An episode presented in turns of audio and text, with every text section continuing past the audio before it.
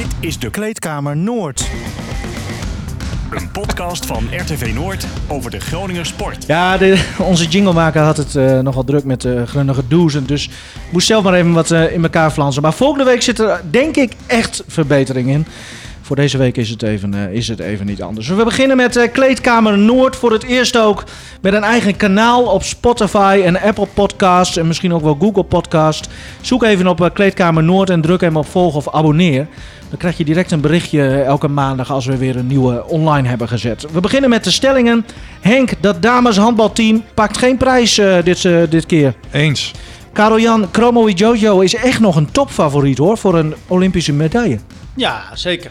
Henk Klaas Drewes had, Drewel had in deze tijd niet meer kunnen fluiten. Klopt, eens.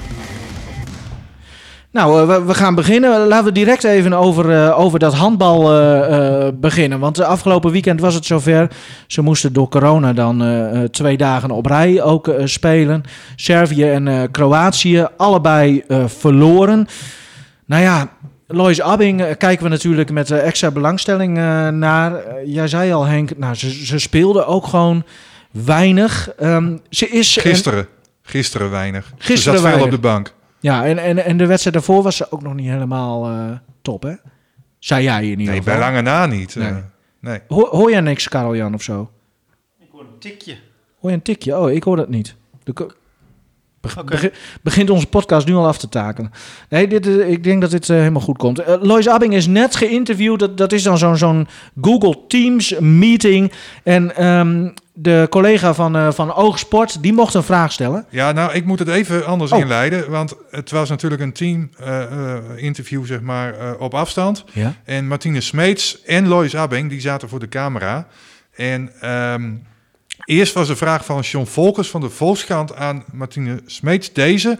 En daarna kwam nog Leslie, Oh. Leslie Verweda Oké. van Oog... die een vraag had voor Lois Abbing. Ondertussen hoor je wat getik op de achtergrond. Dat is Sanne Hoekstra, voormalig handbalster en, en gewoon international. Die blijft gewoon meeluisteren. En we willen natuurlijk zo ook van haar uh, weten wat ze ervan vindt. Maar eerst even uh, uh, naar Denemarken. Was there any player with a towel over the head afterwards?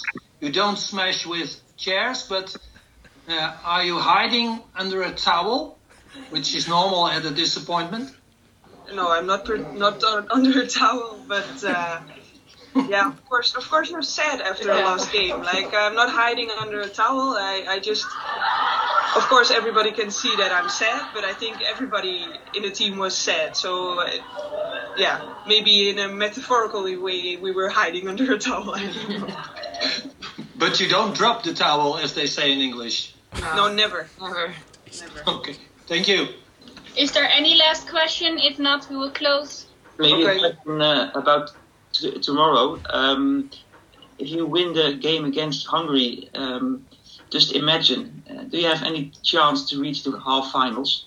Uh, there's always a chance, but we're depending on other countries also, so it's not only up to us. Um, but uh, the first job that we have to do is to win tomorrow, and then um, yeah, we will see in which position we are then, and what we can achieve, and then it will also depend on the the, main round. So. Ja, dat, uh, laatste, de laatste was Lois Abbing uh, in gesprek met uh, Leslie Verweda van Oogsport. En daarvoor dus een of andere handdoeken dialoog. Nou, een goede vraag. Ja, nee, helder. Ja. Maar wat zij nou zei, we, we, moeten eerst winnen. Hoe zit het precies, Henk? Want daar is nogal wat onduidelijkheid over. Kunnen ze nog überhaupt doorgaan? Ja, ze kunnen gewoon doorgaan. Of gewoon, nou daar gaan we het straks wel over hebben. Maar in elk geval, morgen is dan die wedstrijd tegen Hongarije. De laatste poolwedstrijd. Als Nederland wint, dan gaat Nederland door naar de hoofdronde van het uh, toernooi. Oké, okay, maar en, en dan, uh, want dat had ik ook begrepen, dan, dan beginnen ze eigenlijk met een soort van achterstand uh, aan, aan die volgende ronde. Ja, want het zit zo, hè, je hebt verloren van Servië en van Kroatië, dus daar heb je geen punten gehaald. Uh, als je wint van Hongarije, dan eindigt Hongarije als laatste. Ja. Dus die punten neem je niet mee. Dus je begint in de hoofdronde op nul. Ja, en, Tenminste, en dus, zo is ja. het zoals, zoals het nu uitgelegd is. Nou, misschien dat er is natuurlijk maar één echte kenner. Sanne Hoekstra, goedemiddag. Goedemiddag. Ja, hoe, hoe zit het precies? Kun, kun jij dit uh, helder uitleggen? Um, nou, ik was er altijd niet heel erg goed in, in zulke dingen uitrekenen. maar het is natuurlijk wel zo dat je um, je punten zeg maar meeneemt naar de volgende ronde. En als je nu zeg maar wint tegen Hongarije en Hongarije gaat niet naar de volgende ronde, dan heb je gewoon nul, nul punten in de volgende ronde. En die teams waar je dan tegen moet gaan spelen, ze hebben zoals Noorwegen misschien wel vier punten. Of, ehm, ja, en dan wordt het natuurlijk echt heel lastig. Dan begin je natuurlijk al met een, eh, met Ja. een achterstand van vier punten in die hoofdronde. Nou, eh, eh, Ja. nou ken jij dat team ook nog wel, wel redelijk, hoewel er wel veel nieuwe meiden al wel weer bij zitten. Maar eh, Ja. hoe schat jij de kansen in? Ehm, nou, het wordt nu, nu natuurlijk wel echt heel moeilijk. Ehm, als je natuurlijk vanavond of morgen wint, dan kom je natuurlijk wel in de volgende ronde. Maar door dat systeem van het EK ehm, is het gewoon lastig dat je daar met, met min, min vier punten al gaat beginnen. Ja, het is natuurlijk nog steeds alles mogelijk. En eh, dat hebben we volgens mij op het WK ook wel gezien. Dat liep het natuurlijk ook in het begin niet helemaal lekker. Ehm, en toch zijn ze wereldkampioen geworden.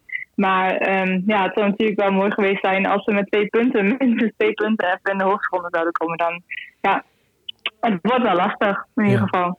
Ben jij dan, want, want je bent gestopt, begrepen. Wa- wa- Wat, doe je op dit moment? Ja. En ja, ik ehm, werk nu aan mijn maatschappelijke carrière, wat natuurlijk na het handbal ook echt belangrijk is. Ehm, ja, ik ben nu gewoon aan het werk. Ik ben nu natuurlijk in home office, eigenlijk door corona. Maar ehm, ja, zelf af en toe nog een beetje sporten, maar geen handbal op dat niveau meer. Maar Nee. kijk je dan wel zo'n weekend, allebei de wedstrijden? En ik heb nu wel allebei de wedstrijden gezien, ja. Ja. En wat, wat, wat valt je dan het meeste ja, tegen eigenlijk van het team? Eh, de aanval nog niet echt heel erg goed staan. Ehm, ik vind dat ze een beetje minder scorend vermogen hebben. Waarom, weet ik nog niet precies. Eh, ik vind van de opbouwrij mag wel een beetje meer komen. Eh, misschien dat je dan toch wel echt de Wana zeg maar, mist. Of ook, eh of ook Nieke. Ehm we moeten natuurlijk dan echt jonge meiden nu daar zeg maar, die plek in gaan nemen. Dat is natuurlijk voor hun dan ook echt best wel lastig. Ehm, ja, maar ik denk dat ehm, ja, de score bij hun nog een beetje tegenvalt. Ja, en dat heeft, althans zo denk ik erover, met name te maken met het eh, ontbreken van eh, Estefana Polman. Ja, Estefana is natuurlijk wel echt een belangrijke speelster ehm, in het team geweest altijd. Maar je mag, eigenlijk natuurlijk nooit zeggen dat één speelster daar natuurlijk eh, het verschil maakt. Ehm, ik vind daar moeten ook gewoon andere speelsters nu gewoon een beetje meer opstaan. Je hebt nog een Laura van der Heijden die super ervaring heeft. Je hebt nog Lois. Ehm, ik vind ook bijvoorbeeld Kelly Dulve heeft gisteren eigenlijk best wel goed gespeeld, ook in de aanval. Ehm, ja, maar er moet gewoon een beetje meer van iedereen komen, vind ik, eh, in zo'n situatie. Ja, je hebt er al even genoemd, Lo- Lois Abing. Ehm, gisteren en ook eh, zaterdag zag ik dat ze best wel vaak in scoringspositie kwam, maar dan toch niet de trekker overhaalt. Eh, kun jij dat eens uitleggen waarom dat dan niet gebeurt? Ah, het is echt moeilijk om te zeggen. Het is gewoon, ehm, ja, zij moet nu natuurlijk ook, ze heeft natuurlijk heel lang met eh, of Nieke of Estebana zeg maar naast haar op de opbouw gespeeld. En daar staan nu natuurlijk opeens andere meiden. ehm, die er natuurlijk al wel een tijdje bij zitten, maar dat was natuurlijk niet eh, echt het team waar zij zeg maar veel mee speelde. En ik denk dat dat dan toch nog een beetje met, ja, daarmee te maken heeft dat het gewoon nog niet helemaal bij elkaar past misschien. Mhm. Ja. Ja, Dat je dan toch niet lekker uitkomt, dat je pas je laatste pas dan toch niet past. En dat je dan, ja, dat je gevoel gewoon niet goed is en dat je dan toch niet omhoog gaat. ja maar zij- zal, zij ook druk voelen en dan met name de komende wedstrijd tegen Hongarije, om, ja, omdat er toch wel ook nu weer naar haar gekeken wordt? Ehm, ja, zeker. Maar ik ken Lois eigenlijk al best wel lang. En ik eh, vind Lois kan echt supergoed met druk omgaan.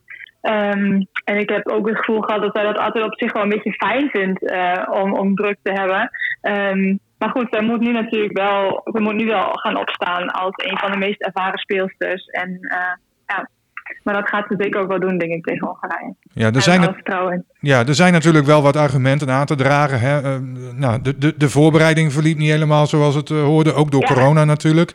Hè, Montenegro eh, zegde af. Ehm, ja, er zit geen publiek op de tribunes en daar drijft Nederland ook altijd wel op, vind ik. En vooral als het hier Ja. in de buurt is dan, in Denemarken. Want normaal gesproken hadden daar toch wel ja, zo'n zo'n 2.000, 3.000 eh, oranje fans eh, gezeten. Eh, verder nog Ja. dat die eerste wedstrijd een dag werd uitgesteld. Ja, zijn dat allemaal factoren waarvan jij ook zegt van, nou ja, dat, dat maakt het extra lastig nu? Ja, het, zijn wel, het loopt natuurlijk niet zoals je normaal gewend bent. Dat, dat klopt natuurlijk allemaal wel. En um, ik heb ook al van meiden van hier uit de Bundesliga ge gehoord dat, uh, dat een spelen zonder publiek, publiek toch wel echt heel lastig is. En dat gewoon, ja, ook eigenlijk gewoon niet zo leuk is. Ik weet niet uh, hoe dat nu natuurlijk op het EK is. Ik denk dat dat ook gewoon een hele andere sfeer is. Natuurlijk speelt dat wel mee. En uh, ook die eerste wedstrijd, je bent je aan het voorbereiden. Um, alles voor die dag, zeg maar. En dan hoor je opeens van oké, okay, nee, we moeten toch een dag later. Ja, dat is denk ik mentaal vooral ook wel lastig. En um, ook fysiek misschien wel. Dat je dan toch nog weer een extra training en dan weer de volgende dag zeg maar, gaat moeten voorbereiden. Natuurlijk zijn het wel allemaal factoren zeg maar, die het een beetje lastiger maken. Mm -hmm. Maar um, ik denk niet dat het zeg maar, de belangrijkste factor was. Waardoor ze nu hebben verloren. Als je dan de... Welke dan wel? Ik denk gewoon dat het team, ja, ze zijn eigenlijk al wel langer samen. Ze spelen al wel langer samen, maar toch niet in deze opstelling. Ik denk dat het gewoon, ja, dat het misschien in, in twee, drie, één, twee jaar dan misschien wel weer beter gaat worden. Uh, dat Larissa Nussen weer meer speeltijd krijgt, et cetera. Dat je dan dat weer beter bij elkaar gaat passen. Dankjewel, uh, Sanne. Uh, je, je bent dus gestopt. heb, ben je daar dan, heb je dan ook spijt als je dan die wedstrijden zo ziet? Nee, ik heb helemaal geen spijt. Nee. Okay, ik vind okay. het hartstikke leuk om die meiden op televisie te kijken. En ik, uh, ja, ik zit nog helemaal in zo'n wedstrijd. Maar ik vind het, uh, nee, ik ben echt blij dat ik, uh, dat ik ben gestopt. Ik kan helemaal... Dankjewel. En, en misschien ja. hebben we daardoor wel een handbalanalist erbij. Maar mochten ze nou nog doorgaan, laten we dan even afspreken, Sanne, dat, uh, dat we jou weer even om een uh, update uh, van jouw visie uh, kunnen bellen hier, hier in de podcast. Ja, prima. Oké. Okay. Prima. Dankjewel. Ja, Sa okay. Sanne Hoekstra was dat. Ja, ze, ze, is best wel. nou ja, ze is er nu ook uit, dus ze kan gewoon vrij uit praten. Ja, ze is onafhankelijk. Ja, ja, ja, ja. Maar denk je, want, want zij zegt ook van, ja met die, met die achterstand die je dan in de volgende ronde oploopt, ze ziet het gewoon niet meer uh, gebeuren. Het is een mission impossible. Ja. Ja, dus... ja, je moet vijf wedstrijden winnen, wil je nog de halve finale halen. Daar komt het eigenlijk op neer. En dan ben je volgens mij nog afhankelijk van andere ja. landen. Nou, doe hem een beetje denken aan uh, Oranje. Wat ook wel eens, nou bijvoorbeeld 2010, 2014. Gewoon uh, tweede en derde. En, en daarna gewoon uh, toernooien gewoon niet gehaald. maar ook in 78 volgens mij. Daarna in 1980 ook niet gekwalificeerd. Of eerste ronde eruit. Is het, ja, heeft het daarmee te maken? Of, of had het gewoon wel gekund? Waar, waarmee nou, dan heb ik het over voetbal. Precies? Dus ploegen die heel succesvol zijn, maar dat toch een, en die gaan dan weer als topfavoriet naar een volgend toernooi. Want zo werd Nederland gewoon wel gezien natuurlijk, uh, ondanks die blessure van Polman. De, dat het dan toch ja, niet werkt. Ja, dat, dat vind ik altijd zo ongrijpbaar. Ja, daar zit, natuurlijk, daar, daar zit natuurlijk best wel wat in. Kijk, Nederland is regerend wereldkampioen. Hè? Dat is ook met een beetje horten en stoten tot stand gekomen, maar uiteindelijk waren ze wel de beste van de wereld. Mm-hmm. Um, dan moet je een EK in, uh, waarvan je in eerste instantie denkt, nou ja, Kroatië, Servië, die moeten we wel uh, kunnen hebben in die pool. Dus dan bouw je eigenlijk voor jezelf al een beetje een zekerheidje in van, nou ja, die hoofdronde die halen we wel op onze sloffen. Dan gaat het in de eerste wedstrijd mis, dan gaat het in de tweede wedstrijd mis. Ja, en dan begint het te knagen. Ja. En dan, dan begin je anders uh, te denken. En ja, wat ik ook net aan Sanne vroeg. Uh, Abbing zie je heel erg twijfelen hè, mm -hmm. in, de, in, de, in, de, in de wedstrijden. Van ja, moet ik nou wel schieten of geef ik die bal nog een keer weer af naar iemand anders? Maar ja, er is een beetje besluiteloosheid. Ja, het gaat ook om die 0,1 seconde natuurlijk hè, ja. op, op zo'n moment. Ja, inderdaad. Nou, en ze mis vrije of strafworpen. Hè. Mm -hmm. zie je normaal gesproken ook nooit bij haar ja. dat ze dat doet. Dus het is allemaal heel erg uh, twijfelachtig, uh, mm -hmm. vind ik. Maar dat geldt voor het hele, hele team, hoor, trouwens. En, en, en misschien, ja, die, die, die coach op zich... Nou ja, natuurlijk een goede coach, want hij was ook coach toen ze wereldkampioen werden. Tuurlijk. Maar ja, dat werd ook wel gezegd, ook vandaag nog weer, van... Uh, ja, heb je, heb je misschien dingen niet goed gedaan, uh, technisch of tactisch of, of mentaal gezien? En hij gaf ook eerlijk toe, uh, die coach, die Marunade, die Fransman, van ja, ik heb af en toe wel momenten gehad in de wedstrijd, dat ging dan over gisteren, dat ik even geen contact meer kon krijgen met mijn team. En ja, dan, dan, dan schort het toch dat wel komt niet wat, door het lawaai in de zaal natuurlijk, nee, door dat, het publiek. Nee, dat, nee maar dan, is dan, dan is het contact en de communicatie Ja. is gewoon in één keer even verdwenen. Ja, en probeer dat maar weer eens terug te, krijgen te, te, te krijgen. Mhm. Dus ja, ik, ik, ik denk dat het ook voor morgenavond tegen Hongarije een ontzettend lastige opgave gaat worden. Nou, we gaan toch maar kijken, eh, denk ik. Dan Ja, maar. tuurlijk gaan we kijken, maar eh, ik heb er een hard hoofd in. Hoewel morgen volgens mij ook eh, Hans Hatenboer met de Atalanta in Amsterdam. Uh, of, of misschien woensdag, ik weet het niet eens uit mijn hoofd. Nou, dan een, iemand die eigenlijk ook al jaren tot de wereldtop behoort waarvan iedereen misschien wel een keer denkt van nou, het moet nu toch wel een keer afgelopen zijn. Maar zoals het nu lijkt, Karel-Jan, onze chromo, Ja, nee, eh, ze, ze is in Nederland natuurlijk sowieso eh, nog steeds heel goed. Jij vroeg haar of ze topfavoriet is voor een, een medaille op de Spelen. Nou ja, dan vraag je dus ook om, om gelijk een oordeel te geven over de rest van het internationale veld. Dat is nu wel heel lastig. Ehm, zij- je- wat je ziet is dat ze de laatste jaren wel, ja, toch, er zat natuurlijk een piek in 2012 en daarna is, zeg maar, is zij nooit meer zo, nou ja, op die hoogte geweest. Dat is ook wel logisch. Ehm, ja, of zij nu, eh, nou, ik denk dat ze nog steeds voor die medaille kan gaan. Hè, dat ze daar ook echt wel eh, goede kansen voor heeft. En in Nederland nu net eh, kwalificatiewedstrijden gehad, dus in Rotterdam. Eh, nou, daar heeft ze voor de, de 50 en de 100 meter vrij is ze sowieso ehm, eh, gekwalificeerd voor de Olympische Spelen. De 50 vlinder doet ze ook, maar doet er eigenlijk niet toe richting de Spelen, want dat is geen Olympische afstand, geen eh, discipline. Die heb je wel bij EK's en WK's, hè, de 50 vlinder, de 50 rug, de 50 school. Maar op de Olympische Spelen alleen dus de 50 vrij. Ehm, dus in die zin, ehm, nou ja, had zij op zich denk ik gewoon wel een geslaagd weekend. persoonlijk record ook op die ik. 50 meter vlinder. En, toe- 100 meter vlinder volgens mij. Oh, oké. Nou, ze werd na de, na, de, na de zwemtocht werd ze geïnterviewd eh, door de NOS. Even luisteren. Nou, ik was eh, een beetje gebrand op het Nederlands record van Marleen. Ah, Marleen Veldhuis. 25-28. Dus ja, ik wist dat ik een PR moest zwemmen. En eh, vanochtend ging het zo goed, dus ik wist ook dat het zou kunnen. Ja. Eh, ja, dus aan de ene kant natuurlijk hartstikke blij. Het is echt een hele goede tijd. Eh, alleen Sarah Sjöström in de wereld, wereld is sneller. Mhm. Maar ja, dat, dat NR zit wel eh, te kriebelen, ja. Ja, zonder dat dat eh, geen Olympische afstand is, hè? Die 50 eh, vlinder. Ik geloof dat onlangs is er nog weer een congres geweest van de FINA. En, en ja, het wordt gewoon geen Olympische afstand. Nee, Wat vind kijk, je daarvan? Zijn, kijk, ik persoonlijk vind het, zou het hartstikke leuk vinden als 50 vlinder Olympisch wordt.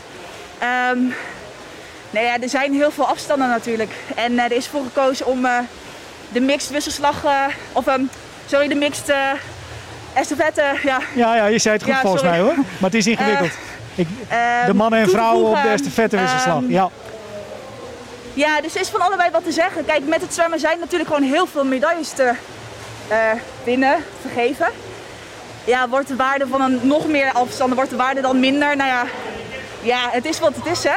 Nou, sowieso eh, stond ze weer breedlachend voor die camera. Dus dat is altijd mooi, eh, mooi om te zien. Maar eh, het was een beetje chaotisch, dat interview over die, die 50 meter vlinder. Waarom dat dan geen, geen Olympische afstand is. Ja, ik, ik dacht ook, maar waarom wordt het dan gezwommen als het een OKT is? Is dat voor de leuk of zo? Of? Ja, nou ja, je ziet. Nou, je hebt ook de EK, eh, de Europese kampioenschappen, waarvoor limieten moesten worden gezwommen. Hè? Dus, en daar is hij wel, wordt hij wel gezwommen. Dus, dus ook in dat kader. Ehm, je hebt natuurlijk ook. eh, nou ja, goed, als je het hebt over disciplines, waarom wel, waarom niet, heb je, nou, heb je ook EK, WK korte baan. Eh, ja, dan, dan zou je ook kunnen zeggen van waarom doe je die dan nog, hè? Eh, als die niet olympisch zijn. Dus, en of wat zij zei dan van of de waarde ervan. eh, ja, ik dacht trouwens dat ze ook op de 100 vlinder een, eh, een PR had gezwommen in Rotterdam. Maar, ehm, Maar dat- eh, nou ja, goed. Of dat nou de waarde vermindert, volgens mij niet. Want je kunt natuurlijk een hele bult aan medailles winnen in theorie hè, op de Mhm. Olympische Spelen. En volgens mij eh, is er niks mis mee als je met een hele, hele bult goud om je arm eh, terugkeert naar Nederland. Maar hoe, hoe knap is dit? Wat, wat zij dan... Kijk, je kunt hier natuurlijk misschien nog niet heel veel over zeggen. Ze zei ook van, nou, ik heb vooral veel zelfvertrouwen getankt afgelopen weekend. Maar hoe knap is het wat zij al jaren laat zien? Nou, sowieso heel knap. Zij eh, van uitzonderlijke klasse. En in de geschiedenis van, van het Nederlandse zwemmen is zij natuurlijk een absolute topper. En eh, dat- dat moet je ook eh, niet vergeten. Hè? Dat eh, ja, iemand wordt op een gegeven moment inderdaad minder dominant. Maar je moet denk ik altijd respect blijven houden. En, en blijven eh, bedenken van ja, wat, wat iemand wel gepresteerd heeft. Dan denk ik, ja, da- daar hebben we echt een pareltje mee. En, Mhm. en ja, dat moeten we dan ook blijven koesteren, denk ik. tot het einde. Want Ehm, ja, zometeen, ik, ik zou niet weten waar we deze successen, ehm, ehm, atleten zeg maar, eh, vo- voorlopig, waar we ze vandaan moeten halen. Nou ja, Allemaal. Henk begon laatst al over de opvolging van Bouke, eh, Bouke Mollema. Ja, ik heb Maar- nog niemand gevonden trouwens. nee, maar, maar, Nee, ja. is dit eenzelfde verhaal? Gewoon van waar is de nieuwe chromo? Eh, Ja, maar dat is ook uitzonderlijk. Je kunt Ja. niet bedenken dat hij er zomaar is. Dat, eh, de, de, Sorry. Jij zei net van, eh, ja, als het eindigt. Wanneer eindigt het? Na, Ja. na, na Tokio volgend nou, je, jaar? je ziet wel dat... dat Da- dan is het sloes?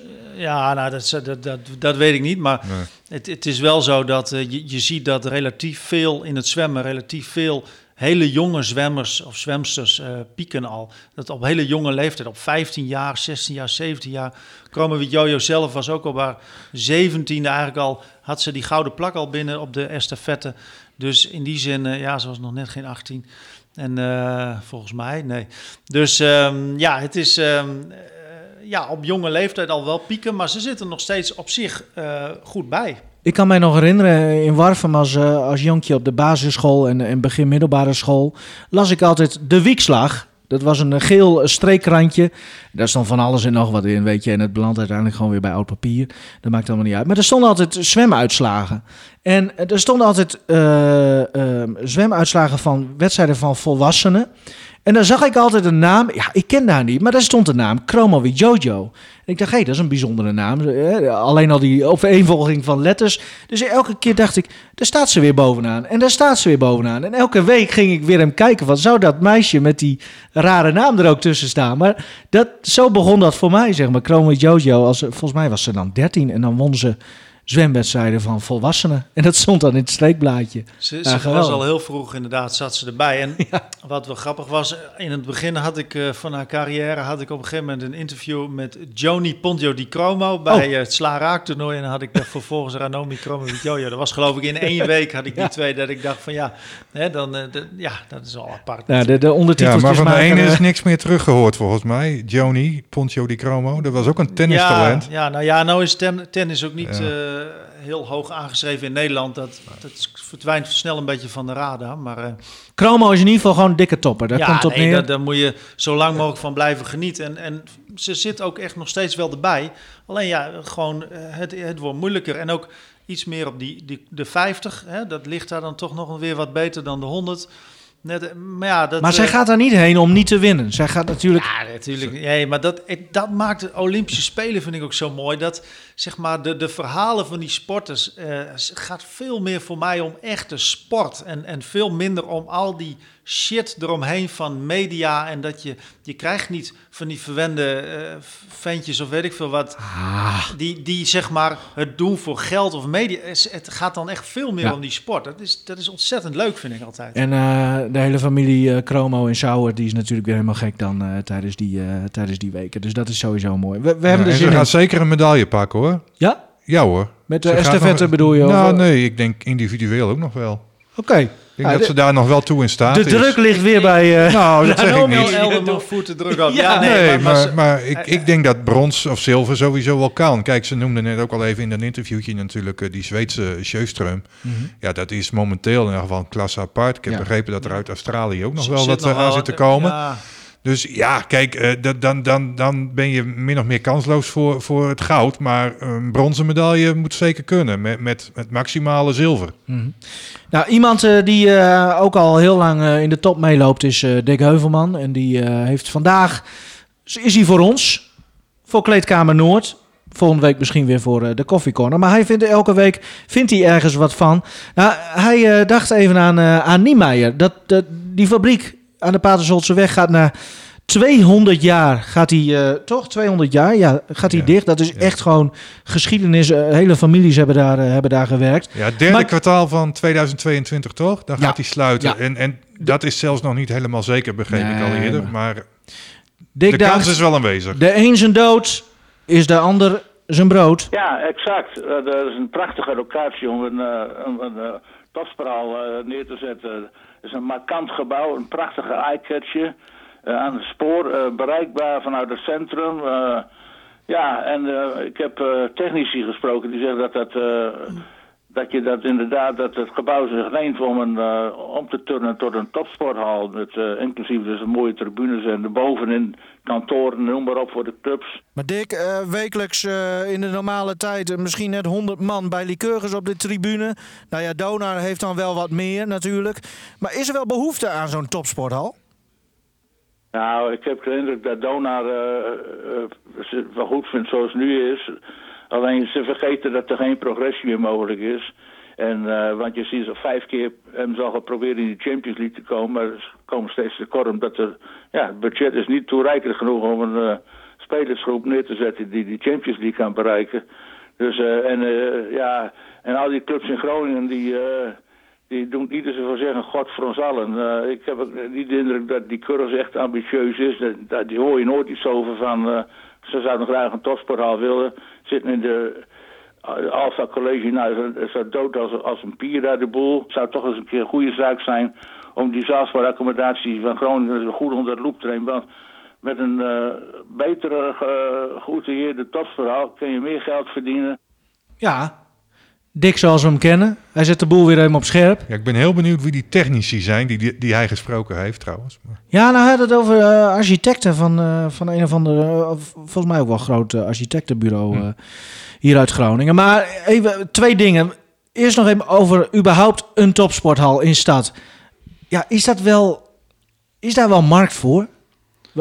Karel-Jan, jij volgt die zaalsporten ja, vooral. Dit is, ja, deze discussie wordt natuurlijk heel vaak gevoerd. Um, ja, is er markt voor? Kijk, ik denk op zich, dat, dat zijn dan de laatste, is de laatste insteek ook geweest wel van Donar. Um, om dan Martini Plaza nog wat te laten upgraden.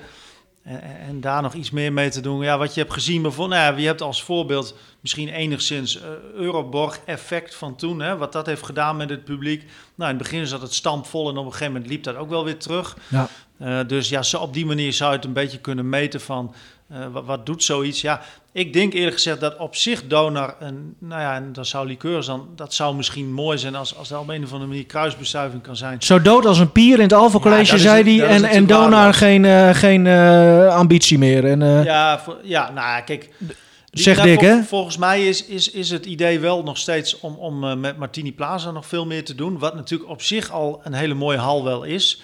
Um, ja, en als je iets nieuws zou kunnen maken op een of andere manier, maar ja, alles draait om geld, dan moet je zorgen dat het rendabel kan worden.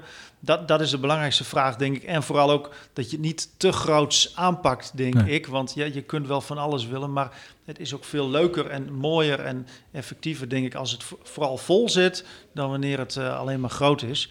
En, en wat liqueurs betreft, ja, da, daar, daar kan de grootste winst behaald worden natuurlijk. Want Ja. dat, is, uh, dat is de grootste droefenis ja, die ik je... vraag het me af of je dan in één keer wel 2000 man Nee, trekt. Ja, maar je ziet, je ziet wel wat de Plaza steeds doet met wedstrijden van Ja, die nee, het wordt er wel beter van. En ook Ja. al zit het niet vol, het is toch een aardig stukje lekkerder zitten Mhm. da- dan in het Alpha College. Dat is gewoon treurig daar. Ja. Eh, Maar ik denk ook wel dat er een markt voor is hoor. Maar dan Ja? moet je bijvoorbeeld niet meer dan nou, 5, 5,5, 6.000 hooguit eh, zitplaatsen eh, creëren, denk ik, in zo'n nieuwe hal. Mhm. En dan zit je ook wel aan je max als je kijkt naar Dona, zeg maar, die toch het meeste publiek eh, trekt. Mhm. Nou, Lycurgus kan daarmee ja, eh, misschien ook wel wat opstuwen, zeg maar. Als, als, als, men ziet dat daar veel publiek in kan.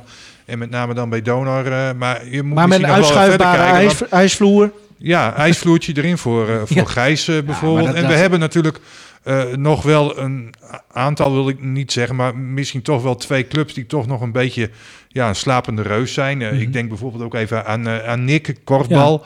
Hè, bestaat trouwens dit jaar 100 jaar, die club. Ehm, ja, daar zou je misschien een constructie kunnen bedenken dat je bij wedstrijden van Donar de hele hal opengooit, zoals nu ook het geval is. En bij de wat mindere grote sporten. Maar dat ambities je dan zijn mooi, hè? Twee, Am- 2500 eh, mensen toe kan laten. Nee, oké. Maar, maar sport zonder ambities is helemaal niks. Dus ambities zijn heel belangrijk. Maar moet je ook niet een beetje realistisch zijn? Nou, het is wel zo, wat, wat hier ook nog in meespeelt. ehm Zo'n Benelink bijvoorbeeld. Hè? Als, eh als eh, zometeen wel structureel tegen grote namen gaat spelen. Ja, dan wordt het wel een ander verhaal ook met je capaciteit. Dat er gewoon steeds mooiere wedstrijden, met de Europees ook. Eh, dat, dat, dat merk je toch, dat leeft nu. En dat gaat denk ik met zo'n verband gaat dat ook Ja. eh, veel meer leven. Dus daar zit, wel wat, daar zit wel wat in. En die ambitie moet je zeker hebben. De Niemeyer Arena, of zoals Henk zei, maar ja, die was ook groot afnemer. De Samson, Sa- Samson Ja, ik begrijp Arena. nu ook waarom die gaat sluiten hoor trouwens. Maar, maar eh, ja, dat, dat pand, ja, het is natuurlijk mooi pand, maar ik, ik ben er niet binnen geweest of zo. Maar is dat dan, moet je het dan op zo'n manier doen? Dus een oud pand gebruiken om, om daar iets, iets in te creëren? nou ja, als dat kan. En het is mooi centraal in de stad, eh, zoals eh, Dick uitlegde. En ja, heeft- ik vind dat wel wat hebben trouwens. Ja. Hè, kijk, want eh, Net als hier de mediacentrale. Ja, nee, maar iedereen verlangt toch ook nog wel weer een beetje terug naar het Oosterpark. Ja, dat kon natuurlijk niet meer Nee. waar FC Groningen voetbalde. maar het had misschien ook wel op een andere plek gekund in de stad. Nu zit het toch een beetje buiten in de stad. eh, Ja, zo. In, in de Euroborg. Ja. Kijk, Martini Plaza vind ik nog iets voor te zeggen. Dat, Nou dat ligt nog redelijk centraal. Ajax, de Amsterdam Arena is nu opeens... Dat staat officieel niet eens in Amsterdam. Eh, Eerst in het Nee, centrum. nee, nou, dat, dat, om maar, om maar Ja. wat te noemen. Maar ik vind dat wel, eh, wel iets hebben. Ja. Als je, nou ja, en zo'n architect zal heus niet eh, denken van, nou, in eerste instantie van, dat is helemaal niks. Ja, Ja, die, Dick, die eh, zullen daar heus wel meteen een beetje warm van worden en ideeën bij krijgen bij zo'n pand van, Ja. van Niemeyer. Dick blijft het proberen en dat is mooi. En hij kan het hier ook vertellen. Als, als er nu dus techneuten of architecten of experts zitten te luisteren... en ze denken dat is een eh, goed plan, ik kan daar wel meer mee... Nou, dan kun je of Dick even contacten... of je kunt hier de, de kleedkamer Noordheim in, inlopen. Dan, dan horen we het vanzelf. Ehm Ja, misschien nog één dingetje Ja. dan er even over. Misschien dat je niet alleen naar stadse ploegen moet kijken, maar misschien ook Leekster Eagles. Leekster Eagles bijvoorbeeld, of, of, eh, of tafeltennis uit Middelstum, die Ja. ook weer Eredivisie spelen. Ja, Ja. je weet maar nooit. Er, er is wel een markt voor. Ja. Hè? En dan doe je in elk geval wat meer, zeg maar, voor, voor die clubs die normaal gesproken altijd in een ja, afstandelijk halletje moeten spelen met een hele slechte vloer. Hè? Mhm. Ja. En misschien dat eh Harkstede JO eh JO 12, eh, oh JO 10 is het, Ja. waar jij coach van bent, daar ook wel een keer eh, mag spelen. Dat zou mooi zijn. Ja, Lycurgus dan, Dick noemde het al even. maar Lycurgus, eh, dat kwam vorige week uit, en Dona trouwens ook, die denken van nou, als het hier niet mag en kan, dan gaan we toch naar Duitsland om, om te trainen. Nou ja, de towel is al eh, snel getrued door, eh door Lycurgus, want het lijkt alsof Ja. die dat niet meer gaan doen. Nee, dat was de Hoe- ene, ene avond leek het nog wel Ja. zo en de, de ochtend erop was het niet meer zo. Wat maar- niet kan is nog nooit gebeurd. Ja, nee, nou, ja, nee het, het lijkt toch ook niet haalbaar omdat dus de, nou, de lokale of regionale autoriteiten daar het ook niet toelaten dat er zo, tenminste zo legde taai het uit, dat het daar op stuk liep, eh, dat, dat het ook niet toegelaten werd dat zij daar zomaar een, een, een groepje Nederlanders eh, binnenkregen. Dus vanuit die zijde, nou ja. Ah, of is het gewoon hem, hem aandacht vragen, ja, zeg maar, en voor het en- probleem? Er speelde ook wel mee dat ze natuurlijk bijna nu, ze, we kan ik ook wel zeggen, want ik ga natuurlijk mee, maar dat, eh, ja, dat, de, naar Moskou gaan. En, Mhm. eh, nou ja, ze dan, want... ehm, maar goed, dat, ehm, eh, dat- je dan niet meer, ja, dan is het allemaal heel lastig. Is hem de focus daarop? Om dan ook nog weer dat risico te lopen dat je misschien toch nog weer met contactmomenten Mhm. ineens eh, wat, wat eh, verpest. Dus eh, ja, Rusland is vlakbij nu, dus in dat opzicht een goed doel. En ja, daar, daar, daar hebben ze natuurlijk een hele mooie impuls van. Maar hoe moet dat nou dan? Want zij, hebben dus, zij kunnen gewoon niet trainen. Op een normale manier. Bij, Liqueur, ja, bij Donor en. Ja. Maar waarbij Lycurgus nog het voordeel heeft dat zij bijvoorbeeld het, het belangrijkste wapen waarschijnlijk dit seizoen, waar we nog niks van gezien hebben, maar de opslag van Lycurgus is nog nooit zo sterk geweest, zo goed geweest. Ze hebben een hele goede surf dit seizoen. En dat is nou net iets wat ze op zich wel eh, zonder, ja, andere, zonder contact kunnen oefenen. Ja. Dus dat is, een, ja, is toch een leuk startpunt. Misschien dat ze daarmee kunnen verrassen in Europa. Dat ze dan toch zeg maar met veel surfdruk de, ja, de, de tegenstander tot veel fouten gaan, Ja, gaan maar jij, dwingen. jij bent ook eh, een beetje besmet met het Thai-virus in plaats van het Nou, coronavirus. Je bent nee, altijd ik- positief. nee, ja, nou, maar, is- maar dat, is, dat is flauwkul. Maar ik, kijk, ja, ja, ik ben wel liefhebber van de sport. En, en van dat, dat, dat oogpunt ben ik in principe, ja, ik ben positief. Ja. Maar kijk, het is ook wel zo, die surfdruk is gewoon... Hoe Ja. vaak is Lycurgus daar zelf al niet aan ten onder gegaan? En ik heb ze Dat zien klopt. spelen in de voorbereiding, Lycurgus.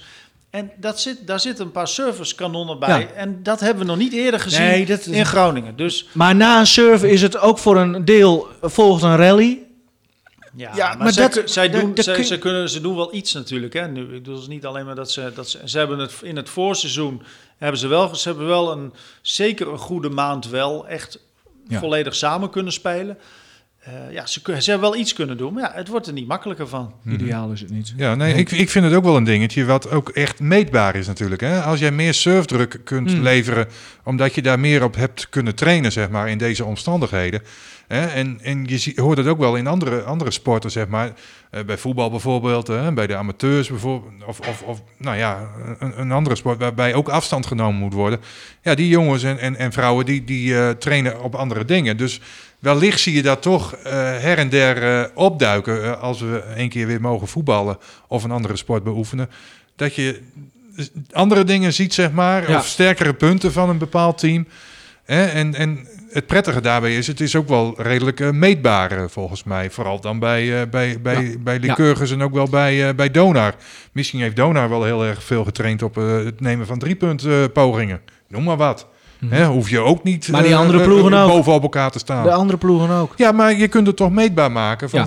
hè, dat geldt dan ook voor andere ploegen. Hoe zit dat met die Roemenen trouwens dan? De, de, van, dit, Gala, Galati, eh, Ja, tegenstander van Liqueurs. Mogen die wel... Ik heb helemaal geen beeld van Roemenië, maar mogen die wel volledig hun ding doen? Volgens mij hebben die ook niet volledig gespeeld, maar daar weet ik het fijne nog niet van. Maar dat, dat is. Ja, die zijn volgens mij ook wel enigszins gehinderd, maar, maar dat weet ik niet zeker. Dan de missie van Ayantai, want volgens mij gaat het hem helemaal niet op die, om die wedstrijd, maar hij wil gewoon eh, op het rode plein wil die, eh, wil die schaatsen. Dit, Ja. we- ja, maar hoe? Nee, maar want het is een bubbel. Ja, nou, ik, zo- zoals ik het zie, ehm, zijn wij daar onder de strikte voorwaarden, lijkt mij tenminste, dat je daar in die bubbel verblijft en dat je daardoor ook je quarantaine dus eh, daarmee vermijdt. Ja. Want, want als jij in Rusland inreist, moet je ook in quarantaine normaal gesproken. En dat hoeven wij niet. Maar het, het kan wel. Maar goed, dat, dat weet niet of zij dat aan kunnen geven als wij daar zijn, bijvoorbeeld, dat er, dat, dat die, of dat die richtlijnen nog, nog verder duidelijk worden. Maar het kan wel zo zijn, doordat wij, de groep vanuit Nederland, extra goed getest wordt, dat dat zeg maar ook een bepaald voordeel oplevert. Ik heb wel begrepen dat de regels ook weer zijn dat je in principe het hotel voor een boodschap wel uit mag, maar zoiets. Ik weet het niet precies. Alleen, ehm, ja, kijk, ik denk, ik denk ook dat de basisregel voor iedereen moet zijn. eh, wees altijd voorzichtig. Ja. Kijk, neem, Ja. maar, neem maar even. Want, nou ja, bijvoorbeeld, ik kan nu groepslessen doen in de sportschool. Ja. En dat doe ik niet, omdat ik nog steeds denk van ja, het is hetzelfde risico voor mij. Ik denk, ja, ga niet nu ineens omdat het mag, ga ik het doen. Als ik mijzelf thuis kan motiveren om te sporten, dan blijf ik dat doen. Het is zeg maar. Het is ook een eindeloze discussie. Nee, maar iedereen Nou- vindt ook wel weer wat anders. Maar ik denk, je kunt altijd zelf ook nog nadenken. Laten we ermee eh, mee stoppen met deze discussie. Maar in ieder geval, mocht hij wel eh, de stoute schaatsen aantrekken, dan eh, heb jij het natuurlijk op, eh, op beeld. Eh, dat, dat kunnen we denk ik wel verwachten. Hè? Ehm, hebben jullie wel eens drugs gesmokkeld? Nee. Nee? Karel-Jan ook niet? Nou, Maar dat- nee, dit ja, was wel een heel... Ja, je, je gaat naar, ja, ja, je wil naar Jetro Willems. Ja, Jetro Willems, dat is Ah, toch- ja. Die zat bij Andy in de auto, eh Ja. Andy van der Meijden. Dat was toch wel een bijzonder verhaal. Ja, die had, dan, die had drugs gesmokkeld in, als klein jochie. Ik dacht dat hij was hij negen of Ja. zo, zoiets. En, maar dat, wat ik begreep was het ook eenmalig toen. En dat, nou ja, dat was natuurlijk... Ja, nee, dat is een Voor zijn familie. Apart verhaal, bijzonder, ja. Dat is die voormalige linksback van eh, PSV. Ja, en Oranje, ik, ik vind Ja. het altijd een Oh, mooie ja. voetballer. Maar Ja. Ook wist niet dat hij Oranje had gehaald hoor. Maar... ja, die, die Nou, heeft nou ja, eh, als nee. 18-jarige speelde Oh. die op het... Welk toernooi was dat? Was hij gewoon basisspeler eh, bij Oranje? Ja, heel bijzonder. Ja, dat heeft hij wel gestaan. Maar dat, ja, nou ja, was Ja. zomaar even, even Ja, een uitstapje. maar ik vond het wel heel, Ja. opzienbaar. Net als Royston Drenthe bijvoorbeeld, die nu failliet is. Ja, dat is Ja, ook maar wij zoiets. hadden trouwens, want als jij zo even lukraak er wat uithaalt, Ja. dan hadden wij beter nog even over Femke Heemskerk kunnen Ja, bij discussiëren. wijze van spreken, Die ja. zijn we, daar zijn we een beetje aan voorbij Nou, eh, gegaan. begin maar, jongens. Daar is, daar is deze podcast, wij zijn natuurlijk, wij proberen het voet- voetbal nog meer eh, eruit te houden als het kan, hè? Nou. Ja, want jij, jij smokkelt hem er weer in. Over smokkelen Ja, gesproken. leuk. Nee, Heel maar, goed. ehm, nee, maar, maar dat was nog wel even een puntje. Dat zij dus, eh, dus daar kun je over discussiëren ook. Zij moest in quarantaine vanwege ehm, corona bij haar man. En daardoor kon ze niet meedoen aan die kwalificatiewedstrijden. Ehm, maar ze had zelf ook al in oktober corona gehad. Dus, nou ja, dus alles bij elkaar was het enorme pech, zeg maar, dat zij niet eh, daar deel kon nemen. Maar er werd geen uitzondering voor haar gemaakt dat zij alsnog die kwalificatie mocht zwemmen, die limiet eh, mocht zwemmen, eh, voor de 50 vrij. Ehm, dus ja, dat, dat is nu op een hele zure manier is ze die misgelopen. En, en ja, de vraag is dan, moet zo'n bond dan zeggen van... We, we gaan toch nog een moment, omdat jij een bepaalde status... en, en ook die limiet al een keer gezwommen hebt... eh, moeten we jou dan toch nog die mogelijkheid gunnen? Ja, of, of niet? Ja, nou, Ja, dat gaat dat- niet dat- gebeuren voorlopig, nee, dat eh, denk heb ik ik ook niet begrepen. nee, Eh, dus- Ik heb vanmorgen nog even naar de uitleg geluisterd van technisch directeur André Katz van de KNZB. En die zegt, ja, eh, zowel Valerie van Roon is het Ja, volgens mij... ja. en ook Femke Heemskerk... die hebben in, in- nou, het afgelopen anderhalf jaar al vier kansen gehad. Mhm. En toen was Heemskerk eh, de snelste van die twee. Hè. Chromo die was al lang en breed eh, gekwalificeerd. Maar het ging dus eigenlijk tussen die twee. Nou, Heemskerk had de snelste tijd. ook onder de limiet voor de Olympische Spelen. Dus dat klopte allemaal. En nu kan zij dus niet meedoen. En nu pakt die van Roon, die pakt haar dat ticket af. Dus de terechte vraag was ook wel van, ja, maar hoe zit dat dan? Wa- Want eh, Heemskerk, die, die, die, die kan eigenlijk wel meedoen aan dit toernooi, want dat kwam er ook nog bij. Of wie- al- Want zij is niet positief getest namelijk. Nee, Hè, nee. Alle tests die die, zij de Ja. afgelopen tijd heeft gedaan, die waren allemaal negatief. Maar dat zijn dan weer testen die door het NOC-NSF worden voorgeschreven. Maar er zijn ook andere testen, en daar maakt ook onder andere Henk Grol gebruik van. Hè, waardoor die ook kan aangeven van, ja, commerciële testen, eh, die zijn allemaal negatief. En ook die test van het NOC-NSF is zelfs negatief bij Femke Heemskerk. Dus Ja. je zou haast ja, moeten zeggen, Heemskerk verdient een kans. Ja, dat, dat, ik dat ook- zegt Nee, heel ieder- goed. dat zegt ieders gevoel, Ja, denk ik. Ja, ik, dit- dat, daar ben je geneigd om dat te vinden. Omdat je namelijk, je wil, die, die, je wil het uitgevochten zien worden. En Maar- dat is nu niet gebeurd. Maar Als dit bij Chromo was gebeurd, dan hadden we hier eh, echt stennis geschopt. Nou nee, wij, wij pleiten nu toch ook voor Ja. een, een, nog een kans. Dus in die zin staan we daar zo in. En dat we denken, van, ja, de, de sport, je wil de sport Ja. Geactiveerd zien. Je wil, dat duel wil je zien, die kans. En nu eh, ook, ook nog een hele zure reden natuurlijk. Ja, maar ik heb inmiddels al begrepen dat Marjan Olven, dat is een... eh, Ja, die, die had nog bij Ajax, eh, volgens mij, eh, ja, was zij directrice. eh, die, die eh, doet alles als het gaat om eh, sportrechtspraak, zeg maar. Ja. Die heeft er heel veel verstand van. Die zei al van, ja, Heemskerk maakt geen enkele kans om dit nog voor een, wat voor rechter dan ook eh, Oh. haar gelijk te halen. Maar je weet het maar nooit in Nederland, hè, natuurlijk. Overigens wel op de 100 vrij geplaatst. Ja, daar doet Dus- ze wel aan dus, mee. eh, voor, ah, voor de Spelen. Dus Mhm. Heemskerk is er wel gewoon bij. Ja. Maar ja, ik- topsporters willen natuurlijk... Ja, maar, voor beide, alles- geld, maar voor beide geldt natuurlijk wel, hè, zowel voor Kromo Jojo als voor Heemskerk, hè, al een beetje op leeftijd. Ja, die 100 meters, dat wordt allemaal wat minder. En ook Mhm. Heems- Heemskerk had zich gericht op die wat kortere afstanden. Ja. Ja, ze en als dit dan de enige afstand is ja, waarop je wil excelleren en je mag niet mee, ja, Ja. dan Ja, is dat heel zuur. Ze had die 200 vrij had ze laten schieten Ja. om juist wat op die korte Mhm. afstand. Dus ja. Karel-Jan, ja, goed dat je toch het zwemmende er nog even doorheen fietste. Maar we gaan eigenlijk nu naar, zo naar de laatste onderwerpen. En die hebben helaas toch voor jou eh, eh, van alles met voetbal te maken. Eerst even de wekelijkse update van onze eh VAR met eh, v- verrotte Achillespees. Simon Mulder. hoe, hoe is het met hem? Herstelt hij al een beetje? Eh, ik heb eh, vorige week heb ik nog wel even contact met hem gehad. En hij was weer aan het eh, darten. Want wij Ah. wisselen onderling ook resultaten uit, zeg maar, van, van, dart, eh, Ja. d- van darten. En? Dus hij had een heel goed gemiddelde. Dus hij, hij kan alweer darten, zeg maar, zelfs met een ja, ontstoken eh, Achillespees. Dat scheelt. En, hij is nu hij weer was VAR, hè? Bij Ja. Zwolle tegen Vitesse. Nou, ik vond dat hij het heel goed deed. Hij greep nog weer in. Speler van Ja, Vitesse kreeg ja. geel van de, van de scheids. Ja, maar er was niks mis mee volgens mij. Ja, het was Als je het eh, tien keer ziet, dan eh, zeg je van ja, dat is rood.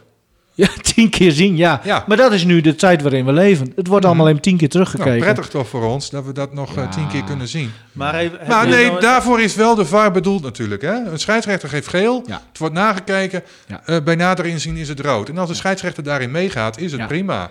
Maar als ik vind dat gebaatje trouwens zo mooi. Als hij die gele kaart eerst weer tovert, Oh ja, ja. dat- gaat gaat door. zo, ja, en ja. dan trekt hij een rode Ja. kaart. Dat vind ik eh, ook eh, mooi. Maar ik wil heel even Ja. inhaken waar jij zegt van het voetbal, dat vind je helemaal niks. Maar dat, dat is natuurlijk niet zo. Het gaat er even om, deze podcast is bedoeld hè, voor de Je hebt zaak helemaal gelijk. buiten FC Groningen. Want Ja. Elderman heeft Ja, maar dit gaat niet over de FC, ja. Henk heeft altijd schitterende verhalen vanuit Ja. de provincie, amateurvoetbal. Komen we zo ook nog op. VAR, noem maar op. Komen we zo eh, Dus uitgebreid op. groot liefhebber. Jongens, want, want er is nogal wat te doen in de scheidsrechterswereld. Nou, nu met Kevin Blom, nou, daar heb ik helemaal geen zin om het daarover te hebben. Ja, of, of heb jij nog nieuwe informatie? of Nee, oh, nee, oké. nee, nee, nee. Maar, ik heb maar het gelezen vanmorgen. de, de, de scheidsrechters die staan onder hoogspanning. Ik las het in de Telegraaf nog weer. En, en, en, Oh, vorige week? Of Ja. niet? Nee, dat is alweer twee weken Oh, is dat geleden. alweer twee weken geleden? Ja, ja, ja. Ja, maar, Ja. maar ze zijn er helemaal klaar mee. Hoe? Ja, met, met Van Egmond zijn ze een beetje klaar. Ja, hè? De ook. grote scheidsrechtersbaas. En de manier waarop Ja. je dan wordt eh, beloond Ja, of juist niet. Ja, je wordt beoordeeld. Elke week word je weer beoordeeld. Dan kom je in het eh, rapport eh, te staan. en als je het niet goed gedaan hebt, ja, dan ben dan ben je de klos. Althans, zo zeggen de scheidsrechters. Ik weet niet of het zo is. Want eh, er waren een aantal, was een aantal scheidsrechters dat had gelekt naar de Telegraaf, anoniem. Behalve Bas Nijhuis natuurlijk. Hè? Die, die wilde wel wat vertellen. Ik kreeg nog een tegeltje hè, in eh Veronica Inside. Oh, vertel. Ja, van Sinterklaas toch? Bas Ja, ik, Nijhuis ik heb hem niet gezien. De Ja, ook iets met de VAR. Ik weet Ah. niet of ik dat hier eh, kan noemen. Maar in ieder geval, ja, er stond iets eh, over de VAR op. Oké, oké. Nou, Simon, eh, succes. En eh, laten we hopen dat je snel ook weer gewoon op dat veld kan staan vanaf deze kant. Ja, dan de liefhebberij vanuit de provincie. Henk, ehm, je bent bezig met, eh, met de montage van, van de kerstpodcast, de kerstspecial. Vorige week hadden we het er nog over. Eh 100 jaar voetbal. oh nee, Nee. gewoon de voetbalgeschiedenis in Oldambt. Ja, ja. Ja. Een, paar sprekers eh, heb ik inmiddels eh, eh, gehad. Pierre, begon- hè, ging het vorige week over? ging het met David Stolk, de schrijver van het boek van Scheids hoe lang nog, of Scheids hoe lang nog. Ja. Ging het over dat eh Pierre inderdaad. Nou, ik heb het thuis maar niet geprobeerd, want wij hebben een ronde tafel, dus dat, dat was na anderhalve meter gebeurd. Maar eh, eh, zaterdag toen ben ik naar Midwolda getogen. Ja, en dat boek heet Scheids hoe lang nog. Maar er staat geen verhaal in van een scheidsrechter. En dat vond ik toch wel een beetje vreemd. Dus vandaar dat ik eh, op het veld van eh MOVV in Midwolda stond. En ja, nou ja, wie, wie, wie, wie trof ik daar? Dat was natuurlijk Klaas Trevel. Even heel kort inleidend. Ja. Oh, ik dacht dat dit de Klaas. Klaas is in totaal al 38 jaar eh, scheidsrechter. Ja. Maar heeft ook op het hoogste niveau, vroeger hoofdklasse was dat, bij de amateurs eh, eh, gefloten. En ehm, nou ja, hij eh, werd ook op rapport gevraagd, zeg maar, kreeg ook een beoordeling. En dan kreeg hij dit wel eens te horen. Ik kreeg altijd, als ik uh, bijeenkomst was en rapport bespreken, dan kreeg ik altijd op mijn brood dat ik veel te weinig koord had. Maar ik heb altijd gezegd, ik ben geen scheidsrechter worden om die KVB te spreken. Dus uh, ik kon met mijn mondje altijd wel af. En wat zei Sten? Als een speuler eigenlijk gele koorten verdooide, maar hem toch niet kreeg. Nee, dat weet ik nou maar ophouden. De volgende keer mocht hij wel een geven. Maar ze schoten ook wel eens op me. Maar uit een spullen werd, die geeft een slechte paas, zeg maar. Die loopt even bij hem langs en dan zeg ik stiekem tegen hem. Zo'n klootpaas had ik ook nog wel geven kunnen. Dus dan ik hem mooi te pakken, ja. Ja, ja, ja. Ja, Ah. geweldig. Ja, Ja. Klaas Drevel. Maar, maar jij vraagt hem er nu naar, hè? En, en dan zegt hij zo van wat hij wel eens tegen een speler zegt. Bas Nijhuis, we noemen hem nog maar even, de grootste ijdeltuit uit het scheidsrechtersland.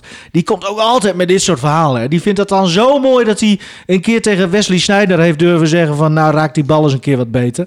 Ja, dat vind ik altijd zo irritant. Maar als Klaas Drevel, eh, Drevel het zegt, Nou, ik denk dan dat klinkt het erg mooi. het overgenomen heeft Ja, van Klaas Drevel. Dat denk ik ook. Zo is het. Maar, Zo is het gewoon. Hij gaf nooit kaarten. Simon Mulder trouwens ook een keer niet, maar dat kwam omdat hij de kaarten was eh, vergeten. Maar, maar hoe, hoe eh, zou hij nu... Ja, dat, dat, dat, dat past niet, hè? Heden ten dagen? Ja, heden ten dagen. Ja, nou, eh, nee, ik denk niet dat eh, Klaas nog eh, op de been zou blijven als scheidsrechter. Nee, hè? Nee. Het is gewoon... Nee.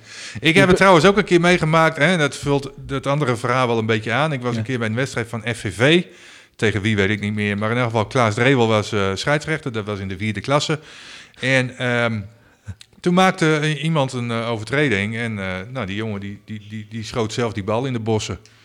Nou, Klaas die had hem op de nominatie om hem geel te geven vanwege die, eh, vanwege die eh, overtreding.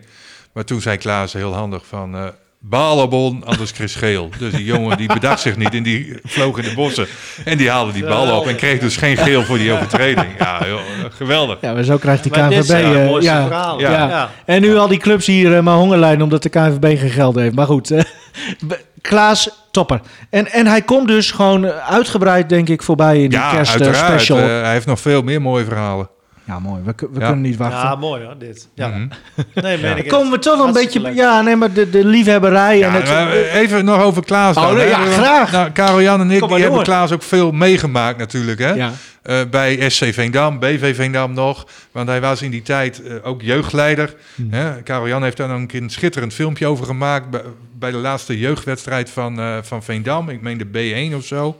Hè, toen was het helemaal gebeurd en toen deed Klaas ook eh, het hek dicht eh, daar op veld 9 in de buurt. Wat zei hij toen op dat moment? Ja, nou, het was natuurlijk, dat was natuurlijk geen mooie aanleiding, maar hij zei Nee. ja, dat was om de, bij de BV Veendam, zei hij. Ja, de- En toen deed was- hij het eh, slot erop. Ja, nou ja. Mooi. Ja, dat, dat, Ja, hele markante geweldig, man eh, natuurlijk. ja, geweldige vent. En, en dit ook, dit soort verhalen, daar geniet ik van. Dat vind ik mooi. En ik, dat Gronings, daar hou ik ook van. Dat- Ja, dat- hij praat mooi Gronings. Ja, heel mooi. En nog even een, een stukje dan over Klaas. Goh, we hadden Klaas Ik- ik- eh, veel, ik- in, veel eerder in die podcast Dat is ook alweer een paar jaar geleden. eh, toen speelde Veendam uit bij Volendam. Ja. En dat was de laatste wedstrijd van het seizoen. Ja. En wat deed Klaas dan altijd als materiaalman? Die ging ook mee in de bus, eh, uiteraard. Maar die, nou, omdat ze het laatste seizoen, of de laatste wedstrijd hadden gehad, dan nam hij altijd wat lekkers mee in een bakje. Een stukje worst, een stukje kaas, een stukje komkommer en al dat soort dingen. En dan ging Klaas, zeg maar, op de terugreis met, met dat bakje door, eh, door de bus heen. Dus, en ik kwam daar net aanlopen toen Klaas naar binnen wilde gaan. Hij zei, wil je ook een stukje met worst? Oh, ik zeg je wel, joh, dat lust ik wel. En ik ben ook wel een beetje bekend in die contraien. Dus ik eet dat stukje metworst op. Oh, ik zeg, die is van Slagen Nom uit Oostwold. Hij zegt, hoe weet jij dat? Geweldig. ja. Ja, maar- leuk, mooi. Ja. Nee, mooi. Ik, eh, ja, ik, nogmaals, ik kan niet wachten tot die, eh, tot die kerstpodcast er is. Eh, komt gewoon eh, onder zijn Zeker. naam Kleedkamer Noord. eh. He- heb jij al een titel voor de podcast? Of, of? Voor Ja. mijn eigen podcast? Ja? Nee, die komt gewoon Kleedkamer Noord Kerst, zoiets. Oké, nou ja. Ja, Nou, ja, vind ik wel mooi. Kloor, ja. Eh, eh, Kloor, ja. We gaan eruit, maar eh, dat doen we eigenlijk wel met, met heel mooi en humoristisch, maar ook wel, nou ja, gewoon wel emotioneel. Want Frank Kramer, die is overleden. Ja, vorige week. Ja, de Ja, commentator, schrok maar ook oud Ik- ik, voetballer. Ik, ik had best iets van, eh, goh, hij ook al. Nou, het Ja. deed dus kennelijk ook heel veel in, in, in voetballand, zeg maar. Eh, toch een markante figu- figuur. Ja, ik heb hem nooit zien voetballen. Althans, niet in mijn beleving. Het zou best eens een keer geweest kunnen zijn dat ik... Want ik ben al heel lang, eh, vanaf mijn twaalfde volgens mij, kwam ik eh, aan de lange leegte. En in die tijd speelde hij volgens mij of voor Volendam of voor Telstar Mhm. of, of, of voor MVV. Toch clubs waar Veendam eh, altijd Ja, wel... waar, waar Veendam altijd tegen speelde. Ja. Met name tegen Telstar en ook MVV wel. Dus, maar ik, ik heb hem volgens mij nooit zien, zien spelen. nee. En dat vind ik eigenlijk, nu die overleden is, wel jammer. Zag jij hem als commentator of als voetballer? Ehm, nou, qua voetbal heb ik hem niet zo vaak gezien. Nee, ja. Wel weet ik van Hins en van Boggel, eh, de Ja. twee, en, zelfs nog de Frank Kramer Show heeft hij gepresenteerd. Eh, daar kende ik hem van natuurlijk, maar ja, wat toch altijd wel een beetje mijn dingetje was, hè, na het weekend, hè, ik was nog student hier in eh, Groningen, op maandag om een uur of tien, half elf of zo, altijd Eurogoals met Frank Kramer. Ja. Hè, daar ging alle competities die kwamen voorbij. Italië, Spanje, Frankrijk, Engeland, noem het allemaal maar op.